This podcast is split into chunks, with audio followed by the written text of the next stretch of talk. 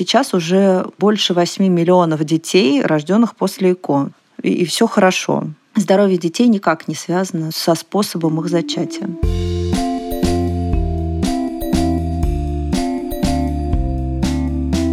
Всем привет! С вами подкаст «Медуза. Ты же мать» и мы его ведущие. Меня зовут Настя Хартулари, у меня есть дочка Варя, ей два года и два месяца. Меня зовут Саша Довлатова, у меня трое детей. Сын Миша, ему скоро 19, сын Костя, ему скоро 6, и дочка Маша, ей в скором времени 14. Меня зовут Настя Красильникова, у меня есть сын Федор, ему 3 года. Сегодня мы обсуждаем тему беременности по ЭКО, мы знаем, что многие наши слушательницы будут рады, что мы наконец-то поднимаем такую важную и непростую тему. И сегодня с нами Евгения Маркова, которая путем ЭКО стала мамой, и она подробно расскажет про свой путь. Этот эпизод выходит при поддержке Мерк. Это научно-технологическая компания, которая работает в области здравоохранения. Мерк – один из мировых лидеров в области создания препаратов и технологических решений для лечения бесплодия. Компания помогает репродуктологам повышать эффективность репродуктивных программ. Причем речь тут идет как о женщинах, так и о мужчинах, потому что бесплодие бывает и мужским тоже. При правильном подборе тактики лечения у многих пар получается стать родителями, и в том числе с помощью процедуры ИКО, которую мы сегодня обсуждаем. В России, кстати, ее можно сделать и в государственных клиниках, и в частных, причем и там, и там есть платные и бесплатные программы. Узнать больше о технологиях Мерк и ЭКО можно на сайте компании. Ссылка на сайт будет в описании к этому эпизоду на сайте Медузы. Начнем с общих вопросов. Расскажите, пожалуйста, немножко о себе, как вас зовут, сколько вам лет сейчас, и сколько лет вашим детям? Всем добрый день. Меня зовут Евгения Маркова. Мне 37 лет. Я пиарщик, соучредитель агентства по продвижению в Инстаграме. И, кроме того, мое самое такое душевное детище – это проект «Планируем вместе», в котором я являюсь соосновательницей. Это проект поддержки женщин на пути к материнству и любящая жена и мама. Моим двойняшкам Саше и Ксюше чуть больше трех лет. Расскажите, пожалуйста, про то, как вы пришли к родительству, какие у вас были сложности и как вы решились на ЭКО. Все началось в 2011 году. Мы с мужем решили, что наконец-то готовы стать родителями. До этого о детях особо не думали. Работа, бизнес, там, ипотека, путешествия. В общем, все как у всех, ремонты. А зачем торопиться? Собственно, мы вроде как здоровы, все получится с первого раза раза, но после нескольких месяцев неудачных попыток решили провериться все-таки. Все было хорошо, я подключила тесты на овуляцию, чуть-чуть там посидела в интернете, посмотрела, как все это делается, березки и так далее, но ничего не получалось. И через несколько циклов у меня начались боли, я обратилась к врачу, выяснила, что у меня тератома яичника, это ну, одна из видов опухолей, как бы таких киста яичника. Меня прооперировали, заодно все еще раз проверили, сказали, сказали, что все хорошо, пожалуйста, дальше старайтесь. Еще полгода мы старались, потом еще полгода, потом мы пошли по врачам, были проверки маточных труб, все вот это любимые всеми парами, которые проходят такой путь процедуры. Ничего не происходило, гормоны сдавались, пробирки крови ручьем, походы к врачам, у которых все беременеют, конечно. Собиралась вся эта информация, ничего не происходило. Ну и в конце концов поставлен был диагноз диагноз бесплодия неясного генеза. И врач мне сказал, что следующий этап – это уже ЭКО. Сколько прошло времени между тем, как вы начали пытаться, и тем, как вам сказали, следующий этап – это ЭКО? Где-то прошло, наверное, около трех лет. А вот всех этих врачей, вот все, что вы делали, это все были платные врачи или что-то получалось все-таки делать бесплатно? Ну, изначально что-то получалось делать бесплатно, но поскольку я всегда работала, мне неудобно было там отпрашиваться к врачам, там постоянно как-то ходить и больничные брать, поэтому я старалась все-таки делать все платно. Но это исключительно в моей ситуации. В принципе, все абсолютно, все обследования, можно практически все сделать по ОМС у нас в стране позволяет это все. Я правильно понимаю, что параллельно тоже все необходимые обследования проходил ваш муж? С мужьями все проще. У них, в принципе, одно не самое неприятное обследование. Это сдача спермограммы. Он как бы справился с этим. Там, на самом деле, получаешь результаты. Уже, в принципе, мужской фактор сразу можно исключить. У нас его не было, поэтому продолжали обследовать женщину, то есть меня. Когда вам сказали, что это ЭКО, вот что вы почувствовали? Было ощущение, что какой-то, извините, приговор, или это все-таки как-то легче переживается? У меня было такое ощущение, что жизнь кончена, потому что, ну, мне, как любой женщине, хотелось э, верить, что дети от секса — это не миф, и это может случиться со мной тоже. Если бы у нас был какой-то, возможно, конкретный диагноз, это было бы проще принять. То есть там мужской фактор или непроходимые трубы, да, я бы понимала, что ЭКО — это действительно там единственный для нас вариант стать родителями. А поскольку у нас все было по факту хорошо, я, конечно, порыдать успела немножко, но быстро собралась. У меня такая ситуация была, что моей мамы две подруги тоже через это прошли. Это было на моих глазах за много лет до того, как я вообще стала еще взрослой. Я видела этих детей, которые родились в результате ЭКО, и, в принципе, у меня не было каких-то там на эту тему мифов или там плохих мыслей. Просто мне, конечно, хотелось, чтобы все получилось быстро. Вы, ну, как-то не скрывали то, что у вас не получается забеременеть, то, что вы планируете ЭКО. Вот обсуждали ли вы это? Я ни от кого не скрывала. В принципе, я уже была в таком возрасте, когда вопросы часто задаю, да, не планируете ли вы детей? Мне было 29 лет. Мы не скрывали. Мои подруги продолжали беременеть, все вокруг беременели. Мне казалось, что это вообще только со мной уже может не случиться. Я открыто всегда говорила. Не вижу причин скрывать. Кроме того, как показывает практика уже, когда ты не скрываешь, это вызывает гораздо меньше вопросов впоследствии. И плюс к этому ты можешь получить какой-то совет, который тебя приблизит даже к цели. То есть кто-то может посоветовать врача, а иногда ты можешь узнать, что этот человек тоже прошел какой-то долгий путь, о котором ты даже не подозревал. Это тоже тебя вдохновит. А муж вас поддерживал? То есть как ваши отношения тут строились на этом пути? Мне очень повезло. Мой муж всегда меня поддерживал. Он делал все, что нужно, проходил все процедуры, которые там нужно, без лишних вообще каких-то вопросов. Это большой такой плюс, потому что вот общаясь ежедневно как бы с девушками, да, в планируем вместе, у нас очень много историй, истории совершенно разные. Мы видим, как это происходит, и в некоторых случаях это связано с какими-то религиозными даже моментами, клиентами. Да? И, конечно, гораздо проще, если у тебя со стороны мужа есть крепкий тыл такой. Ну, такая командная работа получается. Да, результат-то, в принципе, совместный должен получиться в любом случае. Расскажите, пожалуйста, как вы готовились к процедуре? То есть что там, сдавали анализы, проходили какие-то специальные обследования? К моменту, когда я пришла к ЭКО, я уже, конечно, очень много анализов сдала, именно в том плане, что когда пытались э, открыть причину, да, почему беременность не наступает, Поэтому как мы готовились? Мы делали все, что нам говорил делать врач. Ну, это там стандартное введение здорового образа жизни. Но самая главная подготовка к ЭКО – это огромный список анализов, которые нужно сдать к процедуре. Многие, когда его видят, недоумевают, там, типа, зачем вообще сдавать мочу, грубо говоря, и почему она, срок действия у нее там 15 дней. Но ЭКО – это связано с гормональной стимуляцией. Да, она очень кратковременная, это всего 10 10 дней. То есть э, беременность э, гораздо больше гормональный удар по организму, да, и нужно как раз готовиться к беременности. И врачи понимают, что в случае удачного ЭКО собственно, для этого оно и делается. После этого будет 9 месяцев беременности. И женщина к этому должна быть готова тоже. Именно поэтому такой перечень анализов, то есть э, врачи должны быть полностью уверены, что вы готовы не только пройти стимуляцию и забеременеть, но и сам путь беременности тоже пройти. Вот, собственно, вся подготовка, но все эти анализы можно сдать за один цикл. То есть, по сути, подготовка — это месяц перед стартом. Ну а о том, как все устроено с медицинской точки зрения, как проходит сама процедура ЭКО, как и когда врачи рекомендуют ее проводить, какие существуют противопоказания и тонкости, мы спросили у Ксении Краснопольской.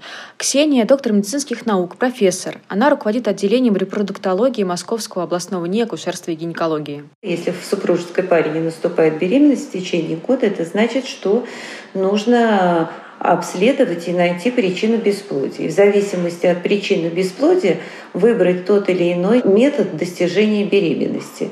ИКО – это один из методов достижения беременности. Есть и консервативные методы, есть оперативная лапароскопия и есть процедура экстракорпорального оплодотворения. То есть есть арсенал методов, с помощью которых возможно достижение беременности. И в каждом конкретном случае нужно выбирать тот метод, который наиболее подходит для супружеской пары надо, безусловно, пройти и необходимое обследование. В обследование входят и общие анализы, ну, например, СПИД, сифилис, гепатит, электрокардиограмма, флюорография, в зависимости от возраста пациентки, либо маммография, либо ультразвук молочных желез. Существует обязательный список обследований, который нужно проходить всем пациенткам перед программой ЭКО. Но также врач может назначить пройти дополнительных специалистов, например, эндокринолога при выявлении патологии, например, щитовидной железы, при гипотериозе, когда нужно сначала скоррегировать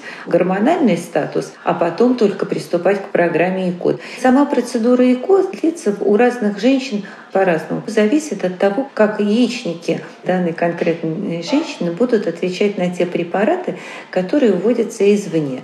Это называется первый этап проведения программы экстракорпорального оплодотворения. Это стимуляция овуляции с использованием гормональных препаратов. И вот этот этап, он может длиться от 10 дней и больше. У кого-то 2 недели, у кого-то 16 дней. Это зависит от состояния причины бесплодия. Если цикл абсолютно нормальный у женщины, то в среднем это занимает где-то около 12 дней. Это первый этап стимуляция.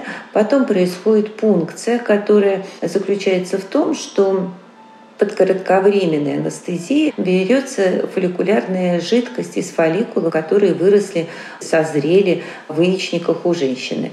После этой пункции на пятые-шестые сутки проводится процедура переноса эмбриона в полость матки. Как любая процедура ЭКО, есть риски. И когда происходит стимуляция яичников, есть риск синдрома гиперстимуляции яичников. И чтобы его избежать, перенос в лечебном цикле не производится.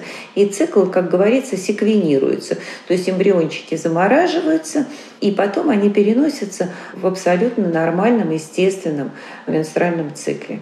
Поэтому о длительности процедуры говорить очень сложно. Не надо забывать, что после переноса еще есть этап поддержки второй фазы цикла, который занимает в среднем две недели. Вот мы перенесли сегодня эмбриончики, а узнать, наступила беременность или не наступила, мы можем только через 14 дней. Социальный фактор, когда нет партнера, это достаточно часто, ну и не только, когда есть э, такие формы мужского бесплодия, когда действительно необходимо использование донорской спермы, так же, как может быть и необходимо использование донорских яйцеклеток, то есть женского донорского материала.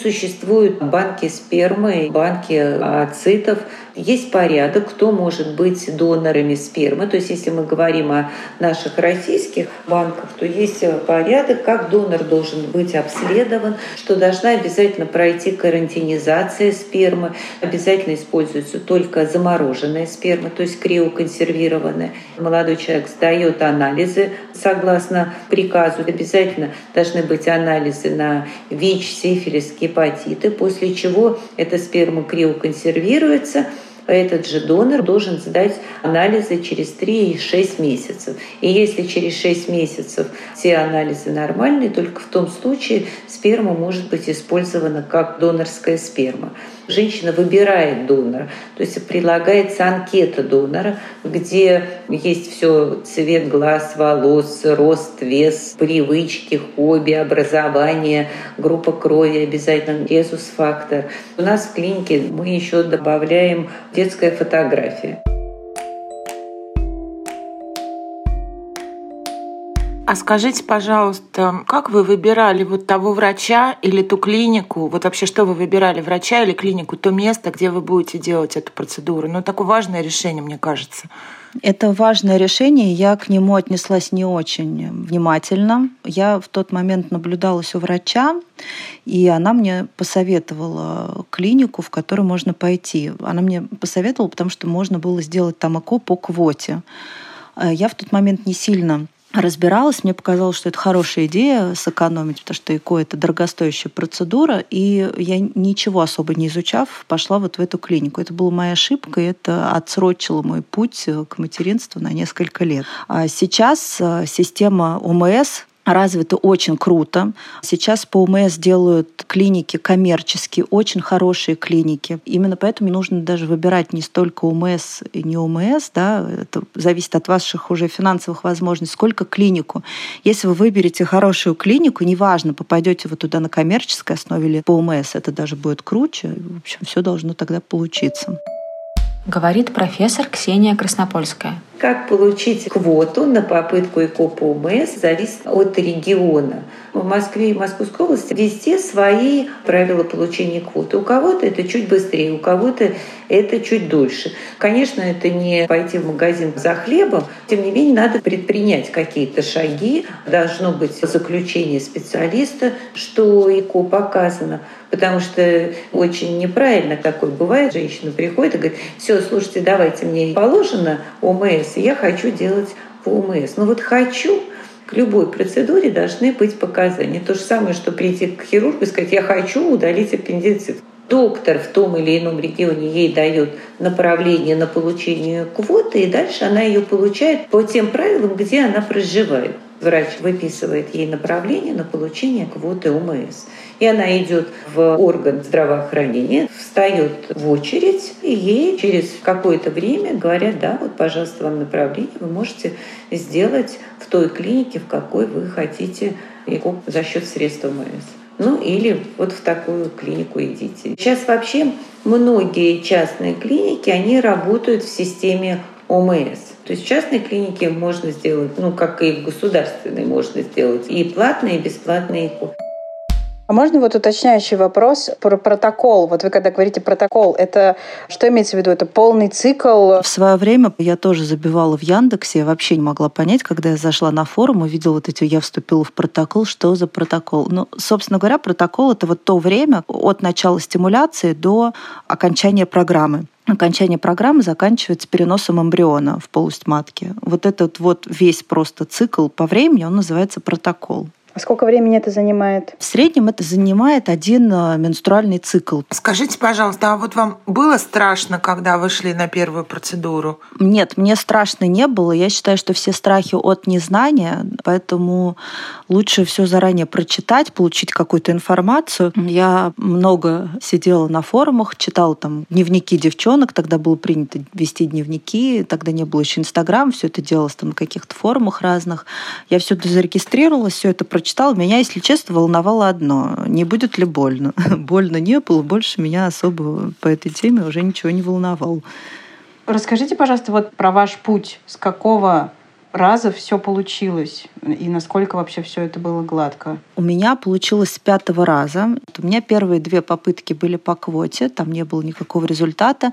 После этого я перешла еще в одну клинику, там тоже у меня не получилось. И поскольку человеком была активным, я увидела объявление о том, что планируется розыгрыш ЭКО в одной из очень хороших клиник, репродукции, в которую я, в принципе, собиралась тоже пойти. А я заполнила анкету и выиграла. Ого. Ничего себе. Да, так что я называю это мои халявные дети. Я действительно выиграла процедуру ЭКО, прошла ее удачно. И в результате именно вот этого выигрышного протокола появились, собственно, мои двойняшки. А можете, пожалуйста, поподробнее рассказать вот неудачные попытки? Это когда не наступает беременность или это когда беременность прерывается? Как выглядят эти неудачные попытки? Ну, неудачная попытка, если мы говорим именно об ЭКО, то это не наступление беременности или когда беременность наступила, но практически сразу прервалась. Все, что касается, если беременность прерывается уже на каком-то там более позднем сроке, да, это уже с ЭКО не связано. Это связано с невынашиванием, связано с диагнозами, там, с какими-то, которые могут быть. То есть ЭКО, если так на пальцах разложить, это очень простая процедура. При всей ее сложности, да, но в целом это просто эмбрион перенесли в матку, а дальше как бы все, дальше уже отвечает природа за все эти процессы. А сколько времени проходит между вот э, процедурой и тем, когда ну, ты уже спокоен и рад, ну, то есть рад, скажем, спокоен вряд ли, что ура, я беременная, все хорошо. После переноса вы ждете две недели, конечно, мало кто дожидается две недели, потому что это очень сложно. Но где-то на десятый день после переноса уже можно сдать кровь на ХГЧ и узнать результат, получилось или не получилось. Но окончательно успокоиться тут уже в меру своих нервных особенностей зависит. У меня именно проблема была вне наступления беременности. Я никогда не видела две полоски на тесте, трехзначный ХГЧ. И мне казалось, что если это произойдет, то дальше уже ничего плохо пойти не может. Ну, собственно, у меня так и произошло. У меня была очень легкая беременность.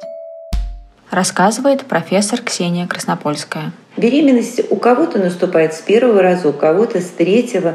К сожалению, то, что не наступает беременность после программы ЭКО, это тоже вариант нормы. Репродуктивная система женщины – это такая очень сложная система. Беременность и в обычной жизни наступает не тогда, когда женщина, вот я сегодня захотела, завтра я забеременела. Такого не бывает. Таким краеугольным камнем в вопросе о эффективности, вообще вероятности наступления беременности является возраст.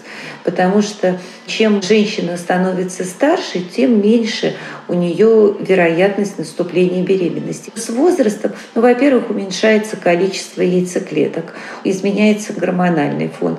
Как бы мы ни хотели, все-таки процессы старения в организме происходят.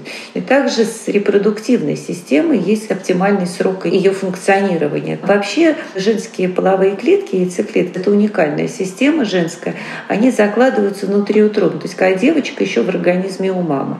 И эти яйцеклетки женщина расходует всю жизнь. Они не образуются вновь. То есть они не вырастают, как там наши волосы, ногти. То есть вот есть этот яичниковый запас, или это называется авариальный резерв, репродуктивный резерв, то есть репродуктивный потенциал. И у каждой женщины он, безусловно, индивидуален. Так же, как менопауза. У кого-то она наступает в более раннем возрасте, у кого-то в позднем возрасте. Это тоже предопределено нашим развитием и конкретным организмом.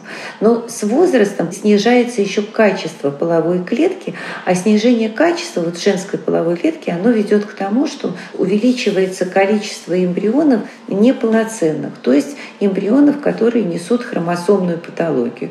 Но такой самой известной хромосомной патологией которая для всех понятна, это болезнь Дауна. И вот вероятность увеличения этой хромосомной патологии, она возрастает с возрастом.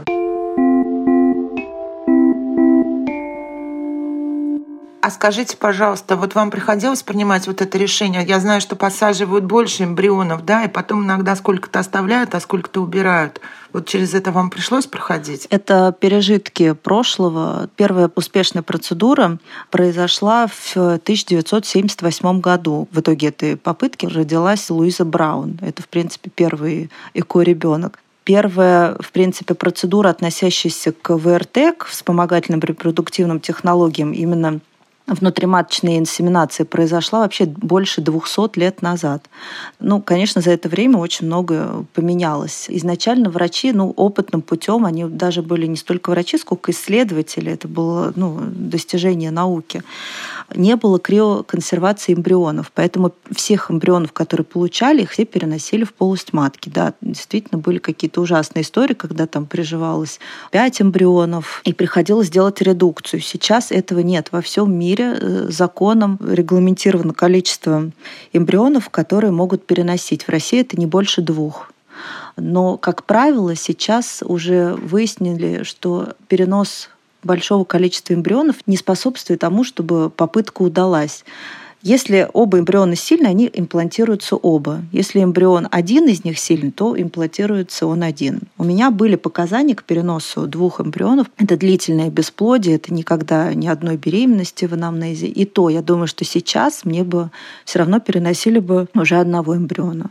И сейчас это повсеместная практика. Ваша беременность, она как-то проходила под каким-то более пристальным контролем врачей? Отличается ли вообще как-то ведение беременности при ЭКО от случая, когда она наступает естественным путем. ЭКО-беременность, в принципе, ничем не отличается от беременности, полученной в результате э, полового акта. Возможно, какой-то поддержкой. То есть после того, как эмбрионы были перенесены, женщине назначается какая-то гормональная терапия поддерживающая. Сама беременность ничем не отличается. У меня было действительно более пристальное наблюдение только потому, что у меня беременность была многоплодная. И я никому не рекомендую многоплодную беременность, потому что при всем том, что у меня действительно была беременность идеальная, а, я работала, продолжала все делать, и у меня не было никаких там сохранений и прочее, но при этом я все равно родила преждевременно на 33-й неделе. Только потому, что многоплодная беременность – это вот риск преждевременных родов. Просто организм не смог больше держать двух детей. А наблюдали вы беременность там же, где проходили процедуру ЭКО? А я наблюдала у специалиста по двойням. Плюс я выбрала роддом, где сохраняют жизнь детям, э, которые могут родиться преждевременно. Я понимала, что такая может быть опасность, хотя, если честно, я не верила в это. Я была уверена, что я доношу до срока, и все будет прекрасно. А я правильно понимаю, что роды проходили с помощью кесарево сечения? Да, мой врач предполагала, что могут быть естественные роды, но это бы зависело от положения детей. То есть они там оба должны были перевернуться как-то. Но на 33-й неделе у меня внезапно отошли воды. Через час мы были уже в роддоме, и еще через два все как бы случилось. А детки лежали в реанимации долго? Да, мы провели в общей сложности месяц в больнице. Первая неделя они лежали в реанимации. Это было очень тяжелое, конечно, время, но в центре в этом было, конечно, все оказано для того, чтобы и детям было хорошо, и матери. Через неделю я уже лежала с ними вместе а, в отдельной палате. Как мне объяснили врачи, вот сколько они не досидели в животе, вот столько же вам придется провести э, потом в неонатологическом отделении. А есть специфика в наблюдении за ними в зависимости от способа их зачатия? Нет, это вообще ни, никак не связано. То есть ЭКО вообще не влияет никак на здоровье детей, есть вот такой миф распространенный, да, что дети после ЭКО не могут э, иметь э, своих детей, или у них что-то со здоровьем, а, какие-то проблемы там, или что-то еще. И есть люди, которые говорят, ну вот мы еще посмотрим, но на самом деле мы уже посмотрели. Да? То есть первый ребенок был рожден в 1978 году, Луиза Браун уже имеет своих собственных детей, которых она зачала э, естественным абсолютно путем. В России первый малыш появился в 1986 году. Ну, в общем, сейчас уже больше 8 миллионов детей, рожденных после ЭКО. И, и все хорошо. Здоровье детей никак не связано со способом их зачатия. А ваше здоровье, здоровье женщины, на нем сказываются все эти процедуры? Но вот именно для этого происходит такое глобальное обследование женщины, чтобы точно убедились врачи, что с вами все будет в порядке. У меня здоровье никак совершенно вообще не пострадало. И у всех моих подруг тоже.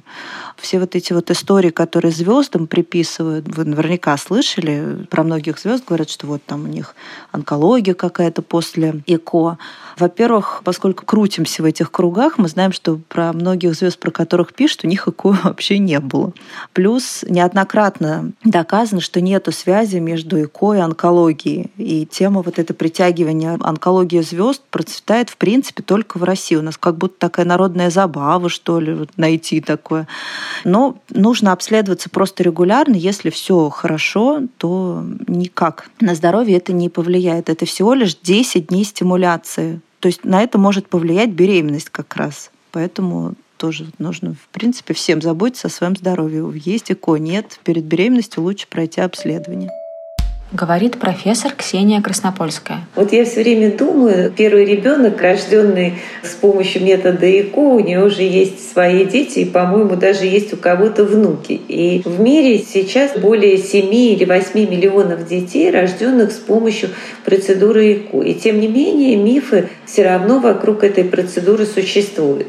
Миф первый, что дети, рожденные в результате ЭКО, рождаются больными и слабыми. Всегда надо смотреть глубже. Понимаете, средний возраст женщин, которые приходят, например, к нам в клинику, делают ЭКО, это женщины, которые старше, чем средний возраст женщин, которые рожают и у которых наступила беременность естественным путем. Средний возраст 36 с небольшим лет. И беременности после ЭКО достаточно часто. Это вопросы преждевременных родов. Но дети, которые рождаются при ЭКО, мы же при ЭКО ничего не делаем кроме того, что мы оплодотворяем яйцеклетку различными методами, переносим в матку. И дальше это вопрос вынашивания беременности. Но, в общем, дети после ЭКО, если беременность ведется нормально, если женщина здорова, если у нее нет гипертонической болезни, если у нее нет эклампсии, то дети абсолютно ничем не отличаются. К сожалению, то, что у нас об этом говорят, это такая боль всех врачей, которые занимаются ЭКО. С беременностью может случиться все и в обычной жизни, к сожалению. Миф еще о том, что это опасная процедура, что увеличивает риск онкологической патологии, наверное, имеется в виду. В мире все дети и все процедуры ЭКО, которые проведены, отслеживаются их результаты. И проспективные исследования существуют, и ретроспективные. И вот все исследования, они показали, что сама по себе процедура экстракорпорального оплодотворения, она не увеличивает риск возникновения онкологической патологии. То есть он такой же, как в популяции. На самом деле онкология, она может возникнуть и раньше, чем делали ЭКО. А сейчас, вот последнее время, и даже в нашей стране разрешено проводить ЭКО после консультации онколога у женщин, перенесших онкологическое заболевание. И сейчас стали появляться работы американских авторов, что даже после рака молочной железы беременность не ухудшает прогноз течения этого заболевания. Поэтому на самом деле нет исследований, которые показали вот взаимосвязь увеличения онкологии при проведении ЭКО. Евгений, вот я понимаю, что вот те вопросы, которые мы вам сейчас задаем, они, может быть, даже по формулировкам своим, может быть, немножко дикими вам кажутся, но мне кажется, что очень важно про это говорить, потому что на самом деле далеко не все понимают, как все это устроено. И у меня к вам такой вопрос, есть ли какие-то стереотипы о беременности с помощью ЭКО, с которыми вам приходится наиболее часто сталкиваться? У меня нету, конечно, ни одной мысли о том, что вопрос может быть дикий, именно потому что у нас планируем вместе, мы каждый день обсуждаем эти вопросы. И самое главное, вот что если говорить да, от лица всех женщин, женщина, вы должны понимать, что она очень уязвима в этот момент, если она не может выполнить свою репродуктивную функцию, казалось бы, такую естественную, такую обычную, такую, когда все вокруг беременны, да, ты чувствуешь себя ну, немножко вторым сортом, так скажем принято, например, говорить, что у меня болит желудок, и я его лечу, поэтому сижу на диете. Да? Но если не получается беременность, об этом все стараются как-то вот скрыть. Это вот, ну, особенность тоже нашего менталитета. И когда начинают говорить, давать советы, что, может быть, Бог не дает, значит, тебе и не нужно. А зачем вам лучше идите усыновите? Вот это вот самое, наверное, бесячее все, что может быть. Во-первых, каждая пара сама разберется, что им делать. Во-вторых, перевешивать социальную ответственность общества, навязывая усыновительство, да, вот эти все вопросы именно парам, которых не получается беременность, это, ну, по крайней мере, странно. Если ты считаешь, что нужно усыновлять детей, то ты можешь это сделать, имея собственных или не имея репродуктивных сложностей. Это не наша как бы, ответственность. Во-вторых, я хочу сказать всем женщинам, которые будут нас слушать, ваше желание стать родителями, стать мамой, это абсолютно естественно и нормально. И не нужно стесняться этого. Вот. Ну и какие еще мифы? Мифы создаются людьми. У нас сейчас вообще такое есть мракобесие, как мы это называем, какая-то нетрадиционная медицина, да, какие-то люди, которые получили доступ к большой аудитории через а, блогерство, через социальные сети, они начинают вводить в заблуждение рассказывая какие-то мифы, помогая этим мифам процветать, называя врачей там шарлатанами, называя женщин, которые идут к ЭКО, что они пытаются обмануть Бога, что нужно, не знаю, там травок попить, мочу осла там куда-то влить, что онкологию можно вылечить э, примочками из чая. Ну вот, вот это вот все у нас сейчас процветает. Люди всегда, в принципе, э, хотят верить в волшебную таблетку. И, конечно, всем проще выпить мочу осла, ну, грубо говоря, чем пойти на ЭКО. Но этим проблему не решить, к сожалению вам нужно сразу идти к репродуктологу. Если беременность не наступает, не нужно искать вот этих травниц. Сходите к репродуктологу, просто поймите, в чем у вас может быть проблема. Репродуктолог — это не всегда ЭКО лучше не теряйте время, потому что время в нашем вопросе точно, абсолютно играет против нас. Вот вы так спокойно обо всем об этом говорите, Ну, то есть я понимаю, что, наверное, у вас какая-то большая рефлексия уже произошла, и, наверное, не первый раз об этом говорите, и много об этом думали, но при этом хочется вот чуть побольше узнать вот этот путь изнутри, как это эмоционально все переживается. Ведь у вас было четыре неудачные попытки. Я вот честно скажу, я с трудом себе представляю, что у меня бы хватило упорства продолжать и продолжать. Вот как вам это удалось? Я рыдала каждый раз в сласть. Если не продолжать этот путь, он не приведет вас к тому, что вы хотите. У меня это было главной целью в жизни, мечтой. Я очень хотела стать мамой, поэтому я шла на пролом, я меняла врачей, я искала других э, специалистов, слушала второе мнение, очень много читала, изучала и делала просто шаг за шагом. Это большой этап жизни, да, меня это заняло пять лет. Просто каждый день ты делаешь что-то, что приближает тебя к цели. И слушателям я хотела бы сказать, что каждому придется пройти разные испытания. Да? Что такое пролет? Как мы это называем в нашем икошном мире, пролет, ну, неудачная попытка ИКО. Это очень сложно пережить, да, опять не получилось. Ты возлагал очень много надежд. Именно на эту попытку тебе казалось, что все, ну, там все сложилось. Это большие деньги, действительно большие деньги если тем более все делать платно, их тоже как бы жаль, да, они не просто там всем достаются. Если посмотреть на жизнь, на нашу, вот представить, что вы где-то в небо так взлетели, да, и смотрите вниз, и видите извилистую реку, и видите себя на этой реке. Когда-то лодка может сломаться, и вам придется остановиться, чтобы ее починить. Когда-то вы можете попасть в ураган, или погодные условия вам не позволят там двинуться дальше. Вы подождете, вы что-то сделаете, подождете, когда небо прояснится двигаться, но вы будете дальше плыть. Но если вы уже проплыли какой-то переломный период, да, вот неудачную попытку, она уже осталась в прошлом, а вы уже продвинулись вперед. И вот эта мысль, она помогает идти дальше. На примере вашего сообщества самое большое количество неудачных попыток, но в результате, когда все равно получилась удачная попытка, вот у женщины это сколько раз было? Я помню 28 попыток, но э, девушка начинала очень давно, очень много лет назад это было. Плюс она все делала в одной клинике, хотя ей нужно было, наверное, поменять клинику.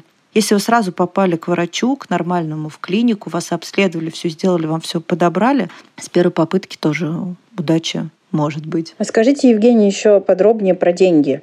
Когда вы говорите, что это стоит очень дорого, это вообще какой порядок цифр? Сейчас где-то в среднем сама программа ЭКО, ну, где-то 140 тысяч рублей. Мы говорим про московские цены. Плюс препараты. Препараты все зависит от того, как у вас работают яичники, какой у вас фактор. Мне всегда препаратов маленькое количество было, потому что у меня всегда был хороший авариальный резерв, там, например. Но в среднем это где-то еще, там, допустим, ну, тысяч сорок, наверное, 50 на это идет. И какие-то дополнительные манипуляции, например, там получится больше эмбрионов. В программе ЭКО, как правило, получается не один эмбрион, да, эти эмбрионы надо будет криоконсервировать за вот это еще. Ну, в общем, надо рассчитывать стоить где-то в 250 тысяч, я думаю. То есть вот вы потратили 250 тысяч, у вас получилось там, допустим, 3 эмбриона или 4 эмбриона.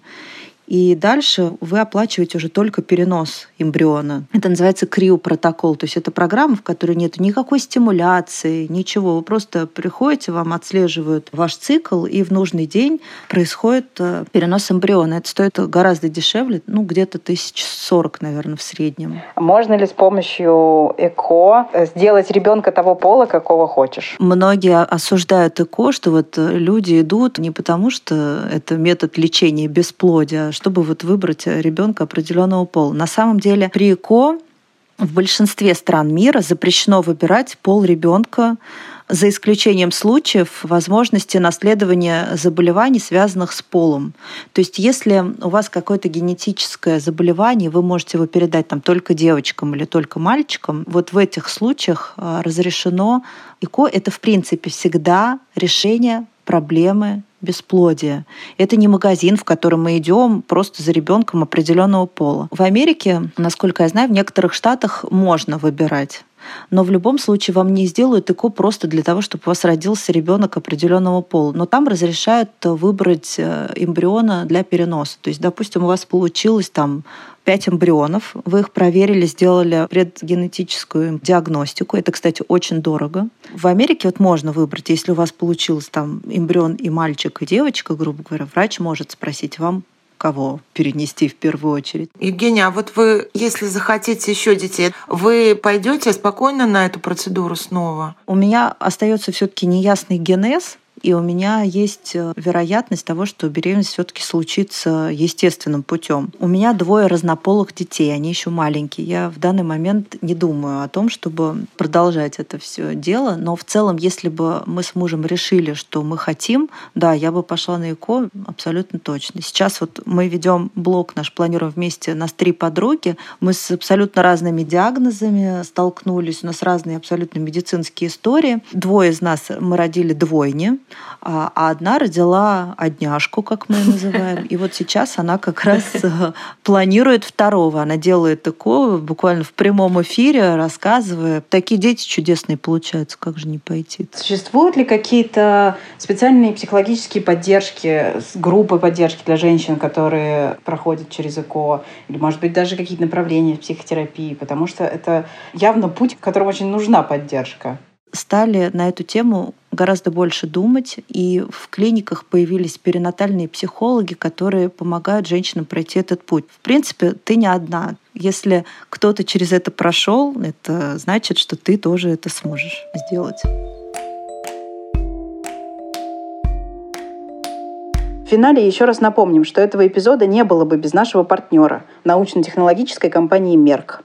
Препараты и технологии Мерк позволяют специалистам найти индивидуальный подход к лечению и повысить эффективность терапии, в том числе с применением ЭКО. Это особенно важно для тех пациентов, которые решили стать родителями после 35 лет, когда вероятность зачатия и у женщин, и у мужчин снижается.